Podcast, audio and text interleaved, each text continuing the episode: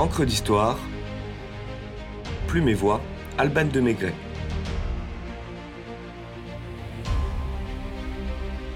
Elisabeth Vigée-Lebrun ou la grâce du pinceau.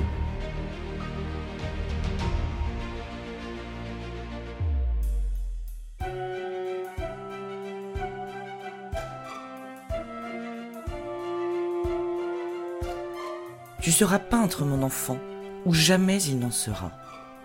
Par ses mots lucides, le pastelliste Louis Vigée encourage le talent précoce de sa fille Louise-Élisabeth, qui dès l'âge de 11 ans passe ses journées à dessiner dans l'atelier paternel.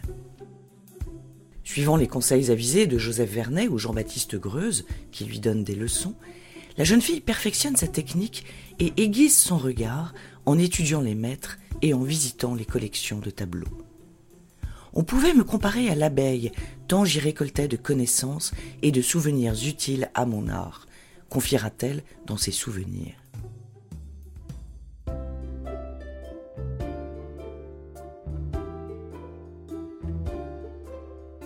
En 1770, elle a 15 ans et réalise son premier chef-d'œuvre avec un portrait de sa mère. Madame Vigée étant devenue veuve, s'est remariée avec un joaillier qui expose les toiles d'Élisabeth dans sa vitrine du Palais Royal et en tire des bénéfices. Les premières commandes arrivent et voilà le jeune prodige établi comme portraitiste de la bonne société parisienne. Madame Geoffrin, dont le salon attire le tout Paris, s'est prise d'admiration pour l'artiste et contribue grandement à sa renommée.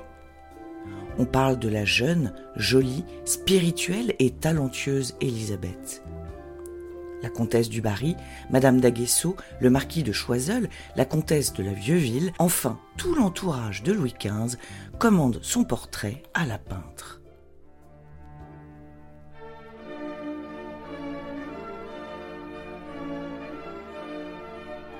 Elle épouse en 1676 Jean-Baptiste Lebrun, marchand de tableaux renommé, et lointain neveu de Charles Lebrun, premier peintre de Louis XIV. S'il n'est pas le meilleur mari du monde, Jean-Baptiste a le mérite par sa profession d'apporter un coup de pouce à la carrière de sa femme, au point de faire monter sa cote et d'attirer l'attention de Marie-Antoinette elle-même. C'est au printemps 1779 que la rencontre a lieu, et Élisabeth Vigée-Lebrun ne tarde pas à devenir la portraitiste attitrée de la reine, enfin satisfaite du reflet de son image le coup de pinceau habile corrige les imperfections du visage et flatte le sujet. La délicatesse et la légèreté du tracé sont largement saluées par l'impératrice d'Autriche, qui trouve que ses prédécesseurs avaient tendance à accentuer les traits un peu épais de sa fille, héritée des Habsbourg. Une réelle amitié se noue entre les deux jeunes femmes qui partagent le même âge et un goût commun pour la musique, André Grétry notamment, qu'elles fredonnent ensemble après les séances de pause.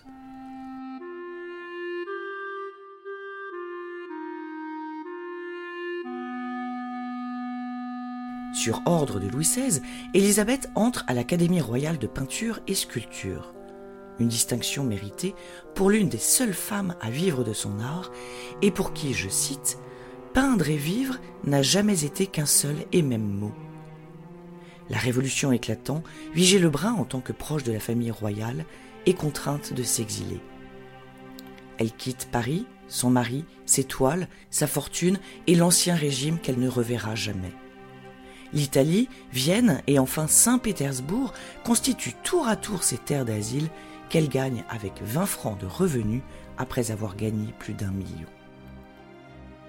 Sa réputation la précède, et Élisabeth est accueillie dans les cours comme une rescapée de la glorieuse monarchie française en phase de s'effondrer.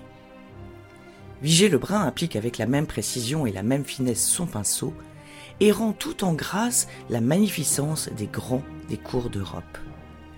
Elle est comme un poisson dans l'eau dans la haute société, en Russie notamment, dont elle raconte son séjour en ces termes. Tous les soirs, j'allais dans le monde, non seulement les balles, les concerts, les spectacles. Je retrouvais toute l'urbanité, toute la grâce d'un cercle français.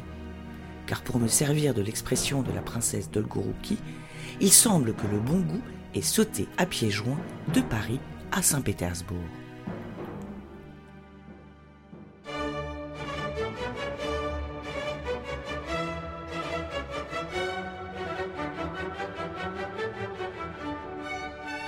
Élisabeth retrouve Paris en 1802 seulement, après douze années d'exil, mais se sent déracinée dans cette nouvelle société du consulat.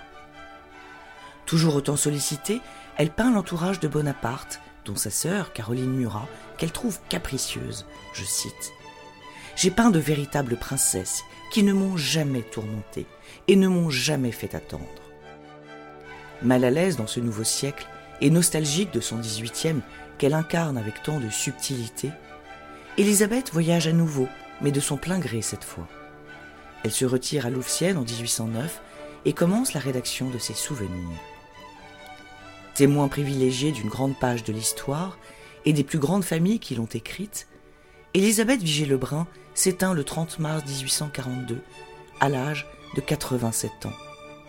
Cette féministe avant l'heure, qui affirme avec regret que les femmes régnaient alors, la Révolution les a détrônées, laisse à la postérité 900 tableaux, dont 660 portraits, qui reflètent avec une quasi-dévotion une époque révolue.